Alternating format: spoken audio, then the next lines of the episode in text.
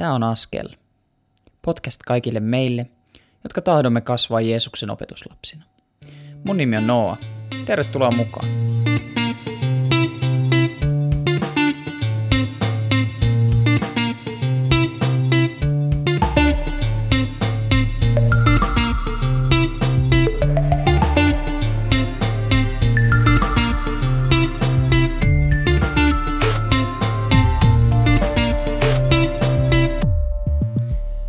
Ja niihin aikoihin keisari Trump antoi käskyn, että jokaisen eurooppalaisen tuli pysyä kotimaassaan, sillä Yhdysvaltain mantereelle he eivät enää lentokoneesta astuisi. Paitsi Iso-Britannian kansalaiset tietenkin, koska tässä on sisäinen johdonmukaisuus, jota me muut emme ole oivaltaneet. Hyvä ystävä, elämme aikaa, emme keisari Augustuksen aikaa, mutta korona-aikaa hyvinkin, ja ihan niin kuin Jeesuksen syntymän aikoihin, niin kansanheimot ovat liikkeellä. Ihmiset palaavat asuin sijoilleen odottamaan, että mitä tulevan pitää. Eli tämä on hyvin mielenkiintoista, poikkeuksellista, erikoista aikaa. Ja mä ajattelen, että erityisesti myös Jumalan näkökulmasta erityistä aikaa. En tiedä, tiesitkö, mutta Raamattu, Uusi testamentti on kirjoitettu alkukielellä kreikaksi, ja, ja kreikassa on kaksi sanaa, jotka meidän tulee ottaa huomioon, kun me pohditaan aikaa. Toinen niistä on kronos. Saattaa olla sulle tuttu sanasta kronologia, ja tarkoittaakin nimenomaan tällaista kronologista ajanjaksoa, eli, eli aikaa tämmöisenä eteenpäin menevänä käsitteenä. Mutta sitten toinen sana, mitä Raamattu käyttää, on sana kairos. Kairos. Kronos mainitaan itse asiassa Uudessa testamentissa vain viisikymmentä vähän päälle kertaa, mutta kairos. Ja kairoksesta puhutaan kahdeksankymmentäkuusi kertaa. Ja kairos tarkoittaa juuri oikeaa, kriittistä, sopivaa tai otollista aikaa. Nyt, ystävä, on kairosaika. Saatat kysyä, että no, miksi tämä on niin erityinen aika? Kato ympärillesi. Ihmisillä on hätä. Tämmöinen kriisi moninkertaistaa normaalit ongelmat. Ihan tavallisessa arjessakin, ilman mitään kulkutauteja, ihmiset sun ympärillä on yksinäisiä, kärsii erilaisista peloista, heillä on henkistä pahoinvointia, toivottomuutta, perheväkivaltaa, turvattomuutta ja taloudellisia huolia. Ja nyt kun meillä on korona, niin moninkertaisesti on yksinäisyyttä, moninkertaisesti on pelkoja, moninkertaisesti ihmiset on toivottomia ja turvattomia. Itse asiassa koronan kuolleisuusprosentti ei varsinaisesti ole läheskään yhtä huolestuttava asia kuin se epätoivo, mitä siitä seuraa. Kyseessä on oikein epätoivoepidemia. Toisin sanoen, kun sä katot ympärillesi, sä näet, että on ihmisiä, joilla homma ei oikein pysy kontrollissa. Tänä erityisenä aikana Jumala on ravisuttanut valtakuntia sillä tavalla, että ihmisten illuusio kontrollista on särkynyt. Nämä länsimaiset yhteiskunnat, Yhdysvallat, Suomi, Ruotsi, muut maat, jonka osana me eletään, ja me ollaan totuttu siihen, että nämä on niin kuin ihmiskunnan mahdit, niin Jumala on järkyttänyt näitä. Perusturvallisuus ja usko siihen yhteiskunnan kaikkivoipaisuuteen on särkynyt ja romuttunut. Se, mitä me ollaan yritetty piilottaa viimeiset vuodet, hyvin tehokkaasti, eli kuoleman todellisuus on tullut taas osaksi arkea. Kuolema on ollut ihmiskunnalle aina se viimeinen vihollinen merkki siitä, että loppujen lopuksi me ei oikeasti olla elämämme herroja, me ei hallita tätä tilannetta, me ei olla jumalia. Kuolema on ollut siitä selkeä muistutus. Se on osoittanut tämän maailman rikkinäisyyttä ja lankeemusta. Ja sen takia ei ole mikään ihme, että meillä länsimaissa kuolema on siivottu melko lailla kokonaan syrjään. Että ei tarvitsisi ajatella sitä tai kohdata sitä omaa vajavuutta. Sarjat ja leffat viljelee illuusiota ikuisesta nuoruudesta. Mutta nyt tämä illuusio menee rikki. Moni mun ikäinen tyyppi, alle kolmekymppinen länsimaalla, ne ei koskaan edes nähnyt kuolletta ihmistä, vaikka kuolema on yksi elämän luonnollisimmista asioista tällä hetkellä. Kuolema on monen meidän päässä vain jotain, mikä tapahtuu seinien takana, vaan vanhoille, elämästään kylliksi saaneille, ja josta meidän nuorten ei tarvitse olla pitkään aikaa huolissaan. Nyt on tullut kulkutauti ensimmäistä kertaa meidän elämän aikana länsimaissa. Yhtäkkiä me huomataankin, että edes kaikki voipa lääketiede ei voi meitä pelastaa. Ja tämä järkyttää meitä ihmisiä, erityisesti meitä pullamössössä kasvaneita länsimaalaisia. Se järkyttää meitä sen takia, että kuolema on niin hirveä asia, ja me sydämessään tajutaan, että tässä todella on jotain väärää. Ja me ruvetaan miettimään iankaikkisuuskysymyksiä. Voiko elämä ihan oikeasti olla tässä? Itse asiassa tämä näkyy jo ihan perusarjessakin. Sairaaloissa on käytännössä aina jonkinlainen rukoushuone tai vastaavaa, tai hengellisen työn tekijöitä, harvemmin missään toimistorakennuksissa tai työpaikoilla, vaikka paljon enemmän aikaa me siellä vietetään. Jumala on järisyttänyt meidän arkea. Ja se, mitä on tapahtunut ihmisille, on se, että epäjumalat on paljastunut. Kun on turvattomat ajat, se paljastuu, että mihin ihminen lähtee ensiksi hakemaan turvaa. Jollakin se on omat varastot, varautuminen kriiseihin, katastrofeihin.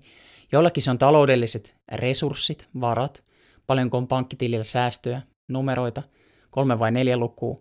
Jollakin on oma äly ja suunnitelmat, tälleen ja tälleen mä toimin, jos, jos nämä tapahtuu. Joku hakee yhteiskunnan rakenteista turvaa, joku terveydestä ja terveydenhuollosta. Ja jopa viihde maailman epäjumalat. Jumala on ravisuttanut. Yksikään iso urheiluliiga ei tällä hetkellä käynnissä. Ei voi paeta elämän tarkoituksettomuutta tai tarkoituksellisuutta urheilun maailmaan. Eli nyt on päivän selvästi nähtävissä se, että kuka mihinkin toivonsa asettaa. Eletään kairosaikaa. Ja tämä haastaa myös meitä kristittyjä tutkimaan omia sydämiämme ja puhdistumaan siitä, jos me ollaan turvattu johonkin semmoiseen, mikä ei ole elävän Jumalan tekoa. Se haastaa meitä kysymään sen, missä on mun turva? Onko ne lupaukset, mitä Jumala on antanut mulle, onko ne edelleen voimassa? Vaikka korona riehuukin ja ihmisiä kuolee. No jos ne on voimassa, niin luotanko mä niihin? Päteekö ne muuhun? Ketä mä palvelen? Ja onko hänen käskyt voimassa? Ja lopuksi, mitä kuuliaisuus näille käskyille maksaa? Ja onko mä valmis maksamaan se hinnan? Johtopäätös, mihin moni sydämensä prosessien tuloksena päätyy, on se, että oho, Jumalan tehtävä ei ollutkaan mahdollistaa mun hyvää elämää. Muhan onkin hänen palvelijansa, ja hän on Jumala. No mikä on Jumalan palvelijan tehtävä tällaisena erityisenä kairosaikana? Mua on puhutellut viime aikoina Jesaja neljäkymmentäkolme ja neljäkymmentäneljä, missä Jumala antaa isoja lupauksia ja toisaalta kirkastaa sitä kutsua, mihin hän on meidät ottanut mukaan. Ensinnäkin Jumala lupaa, että tulet ja vedet ei sinua satuta, ne ei sinuun ylety. Älä pelkää, oot rakas, oot arvokas, minä olen kanssasi. Mutta sitten toiseksi Jumala tekee hyvin kirkkaasti, että hyvä kansani on kutsunut sut todistajaksi. Todistajaksi siitä, että minä olen Jumala ja ei ole toista Jumalaa. Todistajaksi siitä, että minä ilmaisen tahtoni ja kukaan ei voi väistää mun kättä. Todistajaksi siitä, että vain Jumala on turvakallio ja pelastus ja ketään muuta ei ole. Ja Jumala sanoo näissä luvuissa, että meidän hänen kansansa tulee tuntea hänet, luottaa häneen, ymmärtää kuka hän on. Jos sä mietit todistajista, todistajan tehtävää, niin sehän on tavallaan jonkun toisen puolesta takuuseen menemistä. Kun oikeussaliin tulee todistaja, niin hän vannoo kunnia- ja omantuntonsa kautta, että se todistus, minkä hän antaa toisesta henkilöstä, pitää paikkansa. Vähän vastaavalla tavalla me myös todistetaan siitä, mitä me ollaan kuultu ja mitä me ollaan nähty Jumalan omina, Jumalan seuraajina. Minkälaisia on ne hänen lupauksensa? Kuuntele tätäkin, Jesaja neljäkymmentäneljä kahdeksan.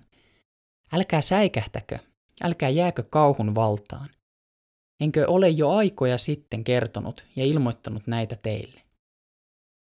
Te olette minun todistajani. Onko muuta Jumalaa? Onko muuta turvakalliota kuin minä? Minä en toista tunne. Todella meidän ei pitäisi olla ihmetyksissään näistä ajoista, mitä me tällä hetkellä eletään. Jumala on niistä kyllä monin sanoin Raamatussa todistanut ja, ja myös erilaisin profetioin ihmisille ilmoittanut. Mitään kontrollin ulkopuolista Jumalan näkökulmasta tässä ei tällä hetkellä tapahdu. No millä tavalla me voidaan olla tämmöisenä korona-aikana, erityisenä kairosaikana todistajan tehtävässä?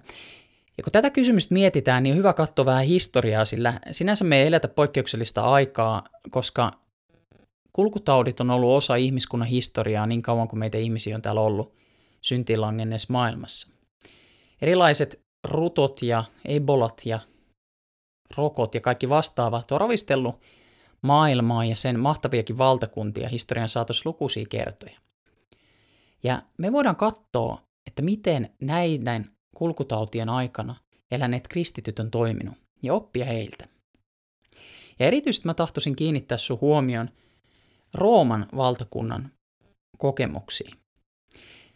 Vuonna sata kuusikymmentäviisi - sata kuusikymmentäkahdeksan keisari Marcus Aurelius Antoniuksen aikana oli ruttotauti, ja se oli pahanlaatuinen pöpö, sai nimeksen Antoninuksen rutto.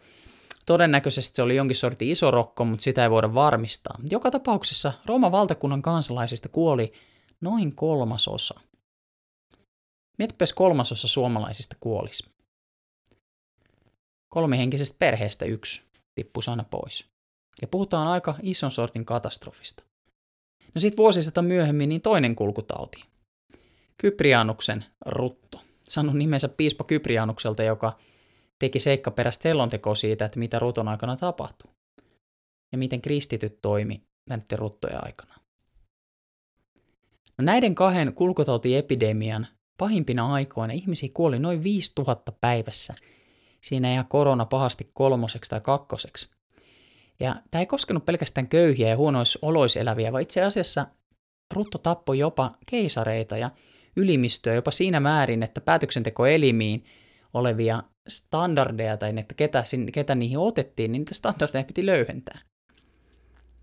Ja pakanalliset roomalaiset ei oikein osannut suhtautua näihin kulkutauteihin. Heillä ei ollut siihen teologista frameworkia olemassa. He ajattelivat, että nyt nämä heidän oikukkaat jumalansa on jostakin suuttuneet ja heitä kurittaa. Ja, ja keinoa, että miten tämä tilanne pitäisi pelastaa tai miten nyt reagoida, niin ei oikein tunnettu. Eikä siitä taudistakaan juuri mitään ymmärretty, eikä osattu hoitaa. Ää, käytännössä reagointi oli sitä, että jos joku osoitti sairauden merkkejä, niin hänet pistettiin saman tien kadulle, koska se kuitenkin ymmärrettiin, että tämä tauti tarttuu. Ja lopputuloksena valtava määrä ihmisiä teki kuolemaa kaduilla semmoisissa ihmiskasoissa. Tälleen kertoo meille vuoden kaksisataaviisikymmentäyksi Aleksandrian tilanteesta semmoinen kaveri kuin piispa Dionysius. Heti ensimmäisten taudin merkkien ilmennettyä pakanat puskivat kärsivät pois luotaan ja pakenivat rakkaimpiensa luota, heittäen heidät kaduilla, kaduille ennen kuin nämä edes olivat kuolleet ja kohtelivat hautaamattomia ruumiita kuin maan multaa, toivoen, että voisivat itse välttää tapaon taudin tartun. Mutta vaikka he tekivät mitä voimiltaan pystyivät, he eivät kyenneet sitä pakenemaan. Eli tämmöinen tilanne oli Rooman valtakunnan aikana. No mitä teki kristityt tämmöisenä kairosaikana? No he tunnisti sen Jumalan antamaksi erityiseksi ajaksi. Sen ajan todistukset kertoo meille, että kristityt ei toiminut niin kuin aikalaisensa pakanat, vaan sen sijaan he ei paenneet ruttoa, he ei paenneet näitä tartuntoja, vaan he jäivät kaupunkeihin hoitamaan näitä muiden hylkäämiä ihmisiä. Ja itse asiassa näin toimimalla he pelastivat ihan valtavan määrän semmoisia, jotka myöhemmin toipuivat, kun saivat hoitoa ja, ja vettä ja ruokaa ja niin edespäin. Ja nämä kristityt tarjosi hengellisen mallin sen ajan ihmisille. Että tässä epidemiassa ei ollutkaan kyse epäselvien jumaluuksien vihasta, vaan siinä oli kyse rikkinäisen luomakunnan kapinasta rakastavaa luojaa kohtaan ja sen seurauksista. Totta kai myös osa kristityistä sai tartunnan ja, ja kuoli siihen tautiin. Mutta kristilliset johtajat, niin kuin esimerkiksi Cyprianus, kehotti kristittyä, että hei, älkää surko näitä, jotka kuoli. He elää taivaassa. Sen sijaan tuplatkaa suorastaan teidän efortti, teidän pyrkimykset auttaa niitä, jotka elää vielä maan päällä. Ja tälleen kristityt tekikin oma hyvinvointinsa hinnalla. He osoitti poikkeuksellista armoa ja huolenpitoa, jopa siinä suhteessa, että kun keisari Julianus neljännellä vuosisadalla taas yhden kulkutaudin aikana kirjoitti kristittyjen toiminnasta, niin hän ärsytti se, että kristityt piti paremmin huolta myös pakanoiden sairaista. Ja se oli hänen mielestään pakanoille häpeällistä, että vitsi, että kun ne pitää meidänkin sairaista huolta. Ja tämä käytösmalli on helppo ymmärtää sen takia, että kristityn näkökulmasta ihminen ei ole vaan solujätettä, vaan jokainen ihminen on arvokas, usko mihin usko. Jokainen on Jumalan kuva. Ja tästä lähtökohdasta käsin nämä Rooman valtakunnan kristityt toimillaan vähensi ihan valtavasti kuolemia. Hyvillä teoillaan tuotti valtavasti ylistystä Jumalalle, kunniaa hänelle. Siinä määrin, että ihan sekulaarishistorian kerronnassakin edelleen tästä puhutaan. No jos me tarkastellaan heidän elämää ja, ja heidän tekoja, mitä me voidaan siitä oppia, niin eka meidän pitää kysyä, että no mi, mitä heidän teoistaan oikeastaan näkyy? Jaakob kirjoittaa Raamatussa näin. Näytä sinä minulle uskosi ilman tekoja, minä kyllä näytän sinulle uskon teoillani. Näytä sinä minulle uskosi ilman tekoja, minä kyllä näytän sinulle uskon teoillani. Mitä on usko? Usko on luottamusta johonkin ja sen mukaan toimimista. Se, että mihin me uskotaan, paljastuu siitä, että miten me toimitaan. Ja itse asiassa samalla paljastuu myös meidän epäuskomme. Semmoinen ihminen, joka luottaa lupaukseen ikuisesta elämästä, mitä hänelle on ajallinen kuolema? Nyt Rooman ruttojen aikana myös moni kristitty kohtasi ajallisen kuoleman muita auttaessaan. Mutta tiedätkö mitä? Jokainen kolmannen vuosisadan ihminen on nyt kuollut. Yksikään ei ole enää elossa. Mitä sieltä on jäljelle jäänyt? Niin on jäänyt se pysyvä hedelmä pelastuneista sieluista Jeesuksessa Kristuksessa. Nämä Rooman kristityt näytti teoillaan sen, että mihin he turvas, mihin he uskoo. Heidän teoistaan näkyy heidän usko iankaikkiseen Jumalaan. He ymmärsivät sen, että toisen ihmisen rakastaminen maksaa aina hintaa. Ihan samalla tavalla kuin Jumalan rakkaus meitä kohtaan Jeesuksessa maksoi aivan valtavan hinnan. Ja Raamattu kertoo meille, että Jumala on laupeudesta rikas, Efesolaiskakkosessa. Jumala on rikas, sen takia hänellä oli varaa maksaa se hinta. Jumala näkee, että hei, mulla on laupeutta yllin kyllin. Vaikka tämä on valtava maksu, niin mulla on varaa maksaa se. Ja myös samalla tavalla Jumala voi avata meidän silmät näkemään sen, että myös me ollaan rikkaita. Jumala herätti meidät yhdessä Kristuksen Jeesuksen kanssa ja antoi meillekin paikan taivaassa. Jokainen meistä toimii tästä positiosta käsin. Myös meillä on paikka taivaassa. Myös me ollaan valtavan rikkaita. Meillä on mahdollisuus maksaa se hinta, mikä lähimmäisen rakastaminen tämmöisenä erityisenä aikana maksaa. Nyt meitä on siis ystävä kohdannut valinta. Joko me ojentaudutaan sen mukaan, mitä me nähdään näkyvässä maailmassa tapahtuvan, tai me ojentaudutaan sen mukaan, mitä me nähdään näkymättömässä maailmassa tapahtuvan. Se, mitä me nähdään omin silmin, on se, että me eletään tilanteessa, joka on epävarma, täynnä riskejä, sairautta, kuolemaa, pelkoa. Mutta se, mitä me nähdään näkymättömässä maailmassa, meidän sydämen silmillä, on se, että me tunnetaan Jumala, joka on kaikkivaltias kirkkauden isä. Me olemme hänen lapsiaan. Ja meissä vaikuttaa se valtava voima, joka herätti Kristuksen kuolleista. Jos me tehdään niin kuin antiikin ihmiset ja historian kristityt ja ojentaudutaan näiden uskon silmien varaan, niin me saadaan korjata aivan valtavaa hedelmää, koska uskon lupaukset ja seuraukset ja hedelmät on aivan omassa ulottuvuudessaan.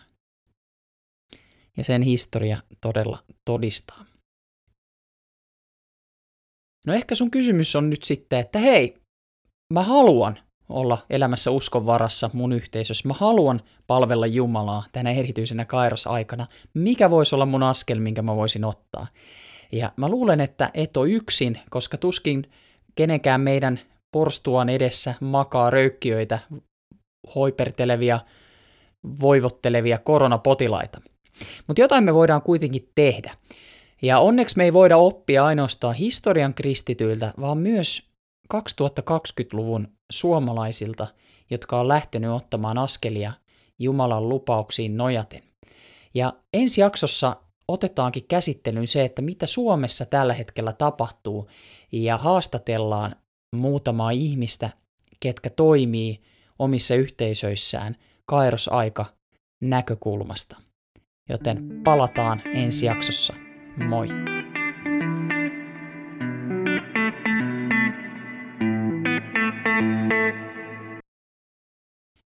Kirkkauden Isä, me pyydämme, että sinä annat meille viisauden ja näkemisen hengen, että me oppisimme tuntemaan sinut. Me pyydämme, että avaa sinä meidän sisäiset silmämme näkemään se valtava perintöosa, joka me sinussa omistetaan, ja sinun valtava voimasi, joka pyhän hengen kautta meissä vaikuttaa. Me uskomme, että se on sama suuri voima, joka herätti Kristuksen kuolleesta ja asetti hänet sinun oikealle puolellesi. Opeta meitä toimimaan tästä todellisuudesta käsin. Jeesuksen nimessä. Amen.